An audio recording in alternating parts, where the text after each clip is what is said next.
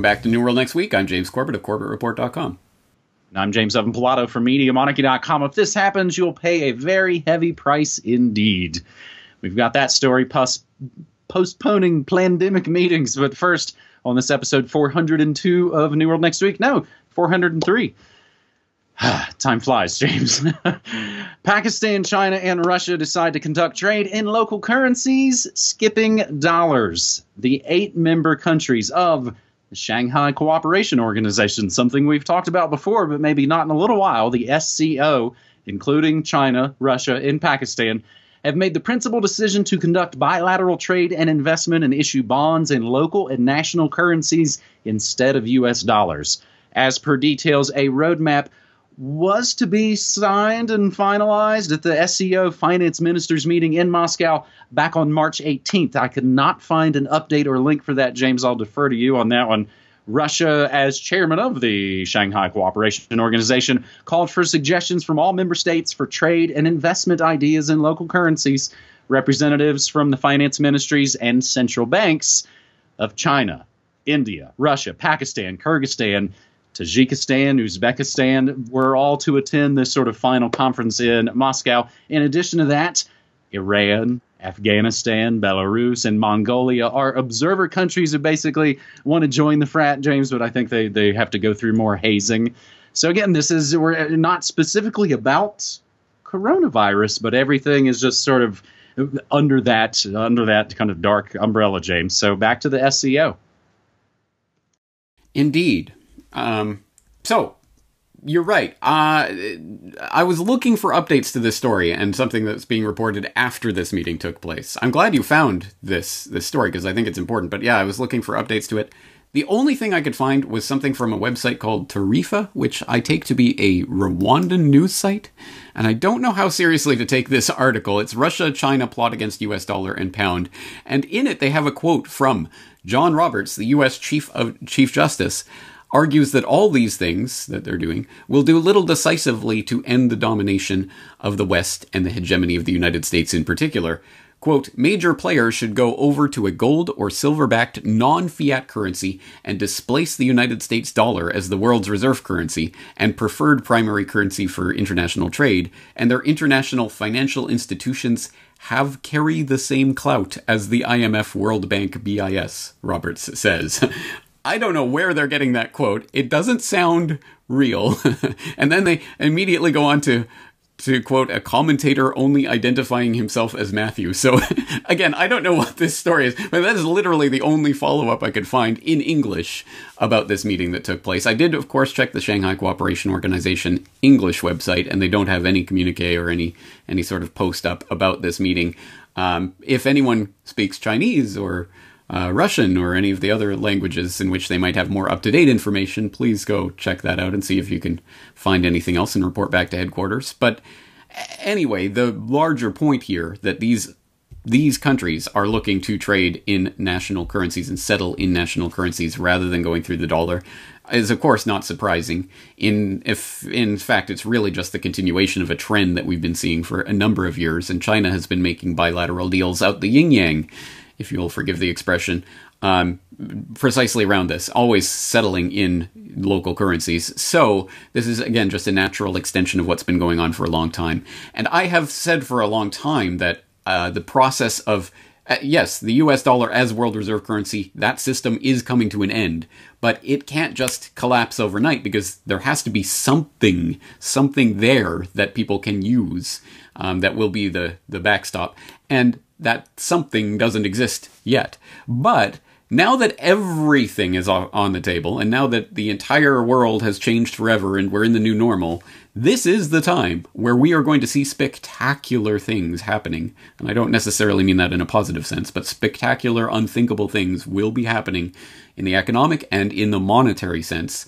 And so I am going to be writing about this in more detail this weekend. I'm going to be writing about the the global reset. It is happening right now, and people have been using that term for years now in conjunction with a monetary reset in particular. But and I think that does apply to that. And this is this story is just one one sliver of a window of an example into that, but it's part of a broader reset that's happening right now. So yes, I think the U.S. dollar is as the world reserve hegemon is coming to an end, but what exactly is being formed to replace it um, remains to be seen uh, in its details anyway, and we'll be here documenting that for you, I'm sure, week in and week out. But this is just, I think, the beginning of a trend. And let's tie all of this craziness into also the oil price drop that's happened recently and the oil wars that are going on right now with Saudi Arabia and Russia, that in itself may be one more window into this story and the end of the petrodollar system, um, which some people have said basically has already happened or is in the process of happening. Crazy times, crazy times. But one thing can be taken for certain, and that's that the the post World War II Bretton Woods system, to the extent that we still operate on it in, in this petrodollar system, that is coming to an end. No doubt about it. It's only a question of how long it takes to get to the next system. Well, and like you kind of said, all, all options are on the table, and you and I were kind of joking before we started taping here. All the people kind of seem like conspiracy theorists now. It's it again is that new kind of strange new normal and all the different grand chess boards and all the 5D levels of chess. Again, lots of moves being made on multiple different levels. The Rwandan news site that does sound like a bunch of rich creamery butter. It would be, I mean, I, I would think wildly inappropriate for someone like John Roberts to speak on monetary issues of, of such a level. It would kind of seem someone like Mnuchin to be like, hey, that's that's supposed to be my, my gig. So another area that we move to, again, just sort of under the shadow of, of the new normal, Trump warns heavy price if Iran attacks U.S. in Iraq. Donald Trump, the swamp thing, warned Iran on today, Wednesday, April Fool's, no fooling, as we tape this episode for you. He tweeted today against attacking U.S. troops or assets in Iraq, saying the Islamic Republic would pay a heavy price for such a move. Quote, upon information and belief, Iran or its proxies are planning a sneak attack on U.S. troops and or assets in Iraq. If this happens, Iran will pay a very heavy price indeed, end quote, he said, of course, without providing more details. Trump's tweet came as the Wall Street Journal reported he is set to meet this Friday, April 3rd, with the heads of some of the largest U.S. oil companies to discuss government measures to help the to help them, of course, weather the unprecedented oil crash that you just mentioned, James. Among those expected to attend are the CEOs, and those are the ones that haven't resigned recently of Exxon and Chevron that we know about. James. Yeah, interesting. Interesting how this article links those those two things because uh, you know obviously, but yeah, this is this is interesting. It, it beggars the imagination that the United States will be ramping up some sort of military action in the Middle East in the midst of all this craziness. Surely this is just political blather. Surely this is just meant as a political distraction? Question mark hopefully, but maybe not. Again, everything is on the table, and perhaps now that everyone's locked up in their homes and you can't do nothing about it, perhaps this is the excuse for carte blanche for the neo neocons that infest the uh, Trump administration to have their way. I don't know. I don't know which way this is trending, but obviously, what is being set right now is the narrative that will be the the essentially allow the U.S. government to act in whatever way it wants, in of course preemptively against these Iranian militias in Iraq that keep attacking us, so that the next time inevitably one of these rocket attacks happens, again, no matter where it happens or how it happens or who ultimately um, is responsible for it, it will be the the narrative has been set, the excuse is there that will be the the uh, the essentially the green light for further military action in Iraq that will spill over into Iran. It's it's a possibility, and uh, as as ridiculous as that sounds, in the midst of all this other craziness and all sorts of things being canceled and aircraft carriers being taken out of commission because of uh, uh, coronavirus and things like this, you wouldn't think that this would be possible to push. But then again, there's a lot of things you wouldn't think would be possible that are suddenly possible. So uh, definitely, this is worth keeping our eyes on while everyone's running around screaming their heads off about the virus. This is a good chance for the the neocons to start to push their agenda even harder. And they've, as I say, this is the setting of the narrative. So this, the trap has been sprung, a set, and now again, regardless of who does what or what whatever kind of incident, they've got the excuse there to to go in guns blazing. So it's a, it's a worrying development. Well, and the Western war machine really does love to brag about sort of the full spectrum dominance of, you know, whether or not they can knock over seven countries in five years and have all kinds of places occupied. They might want to take it on just as as some sort of diabolical challenge, I suppose. James, if there's maybe some sort of connecting thread between all these stories that we've talked about and are about to talk about here, that in maybe in some ways it's again these sort of these meetings or these threats that we hear the beginnings of, but then possibly because of coronavirus and other situations, there's no update and we don't actually know. Our third and final segment here on New World Next Week, episode 403, we do actually know that COP26 has been postponed. I got it originally from Watts Up With That. And again, of course, everything we say on these episodes always down in your show notes. The COP26 UN Climate Change Conference, James, I had to look up what COP actually stands for Conference of the Parties. The UN Climate Change Conference, set to take place in Glasgow in November, has been postponed due to COVID 19. Decisions been taken by the COP Bureau with the United Nations Framework Convention on Climate Change with the UK and its Italian partners. Dates for a rescheduled conference in 2021, hosted by Glasgow, in Glasgow rather, by the UK partnership with Italy, will be set out in due course following further discussion with parties in light of the ongoing worldwide effects of COVID 19 holding an ambitious, inclusive COP26 in November 2020 is no longer possible, and that is coming from the horse's mouth. Now, James, I was actually on a, I don't do it a lot, but I was on a show last night, uh, Titus Frost, and it had Jason Bermas, it had Nathan from Lifting the Veil, Rachel Tobias, folks whose work I'm familiar with and, and or admire and had never actually sort of met before. And I didn't know this. One of the things, Bermas, one of the numerous things he's been busting out recently in all of his tireless work Bilderberg 2020 has apparently been canceled, of course, due to coronavirus. I can include a link as well to wikispooks.com, who does, of course, note it was in was in Switzerland, Switzerland last year, so that means it should have been in North America this year. But again, much like that SCO meeting, I couldn't confirm a lot of things have been postponed, at least publicly. So here's the interesting bits. Speaking of meetings with oil and gas giants and the climate control gang, these meetings, again, are all being postponed, at, at least publicly. Interesting thing down here in New Mexico, and of course, lots of other areas like it around North America. There's a lot of tribal lands which actually don't have to follow all those pesky guidelines. They are a great place for sneaky meetings that may have been postponed publicly at least. And that might be going on in any number of places. And it might not be the Bilderberg group coming to your town. It might just be of, you know, some other horrible police state corruption regime who, again, is using the opportunity of the pandemic to move forward on whatever game plans they wanted to move forward on. James, I've got a couple other interesting updates, but I want to hear your thoughts on Bilderberg.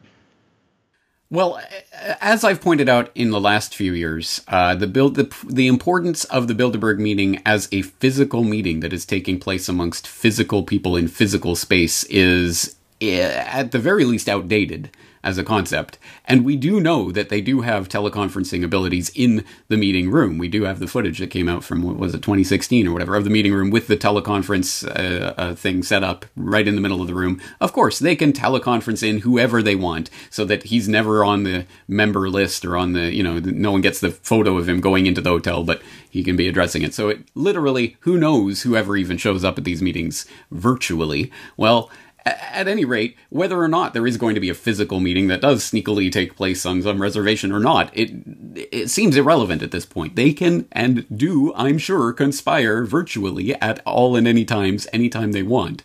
So I don't know if the importance of the Bilderberg meeting, in that sense, as a physical meeting space, is uh, is all that important anymore, at least for their purposes. Uh, the conference of the parties cancellation I find interesting.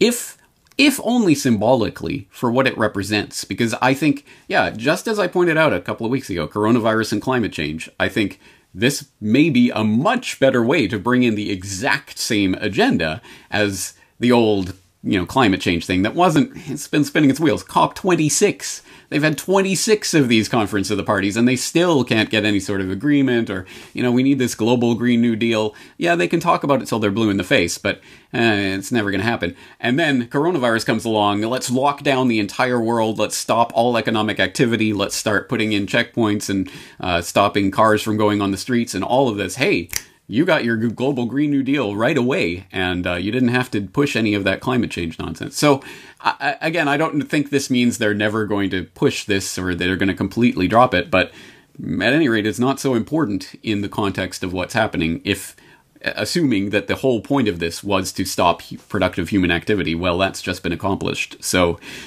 interesting. It's very interesting to see that uh, that cancellation. Perhaps this is a changing of the guard, and uh, the climate change push, as we have known it, will be of less importance. It will be less pushed than the new virus push, which is going to be the new paradigm.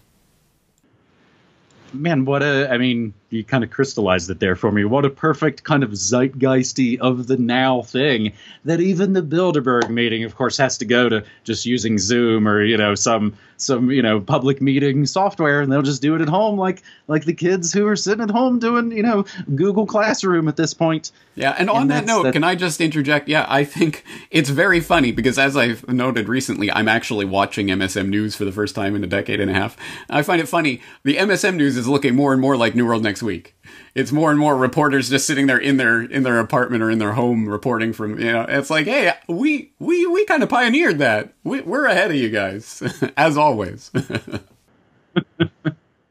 well, and that's uh, uh, the coronavirus fits the bill, like the Club of Rome talked about, even better than the the, the boogeyman of of again there are a lot of environmental crises, but the ones they've been giving to people, of course, aren't the real ones. I keep waiting for Greta to talk about, you know, about China or GMOs, but nothing happens yet. James, uh, some other kind of interesting related notes to, of course, the all-encompassing new normal of everything, the coronavirus. I mean, it's it's it's become you know most of my morning shows every morning because there's a world news angle a technology angle a health angle some weird occult angle and of course all your news celebs angle. Each and every day it's pretty much packed full. Had some interesting ones even just today to kind of maybe grab folks and, and pull them over to the morning monarchy. Doctors hoarding unproven coronavirus meds. That would, of course, be the controversial chloroquine. They are apparently writing prescriptions for themselves and their families. Meanwhile, another interesting bit of, of, of possible sort of forewarning, foreknowledge for something. Tabletop drill of virus response aided South Korea when the real thing hit. And of course, here it comes. Immunity passports for key workers could speed up UK's return to work. And finally, James, just want to include the old 2001 Dark Winter bioterror simulation videos. I uploaded them nearly a decade ago. They seem to be, as a lot of other folks are, are going to say, and it seems like all roads in a way lead to Dark Winter as far as the multiple scenarios kind of rolling out. Having said all that, James, again, I do broadcast essentially eight hours a day. I've got a new news show every morning. I do a new music show every afternoon and I basically run it, and I've mentioned it before in something called Discord. It's basically a gamers platform. And in this strange new world, you're able to use lots of different platforms for maybe not the thing it was intended for. So I actually do a chat stream within Discord, and I'd like to just actually invite folks to come check it out. I'm going to put the link in the show notes that essentially gives them sort of a, a free guest pass, as it were. It's discord.io slash media monarchy, James, and it's all my news, music, memes, and more, as I like to say. Let me make a note. I mentioned Dark Winter recently on the podcast, and I think in passing I said it was an anthrax uh, simulation. It was not. It was smallpox that they were simulating out. So I want to make that correction.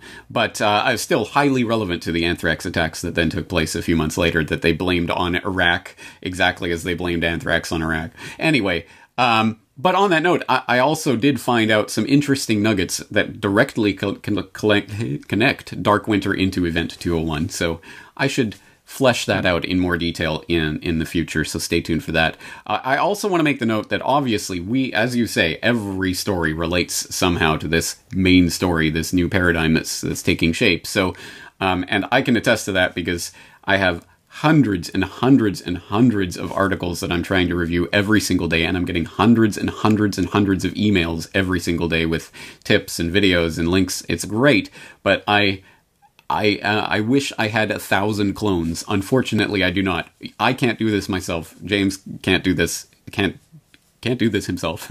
I can't even speak properly myself. So we do rely on you guys out there to help process and collate and discuss this data. I know your uh, Media Monarchy community uh, discusses this in the chat, and you have um, different forums set up for people to communicate different things. I have the Corbett Report comment section where people are passing information. Please keep that up, and uh, please keep this information circulating amongst yourselves because we can only do so much, and we need you guys out there to participate in that. So, thank you all for doing that and for sharing stories and for sharing this information. On that note, we're going to be back doing it again next week. James, thanks for joining us. Thanks so much, buddy. Take care.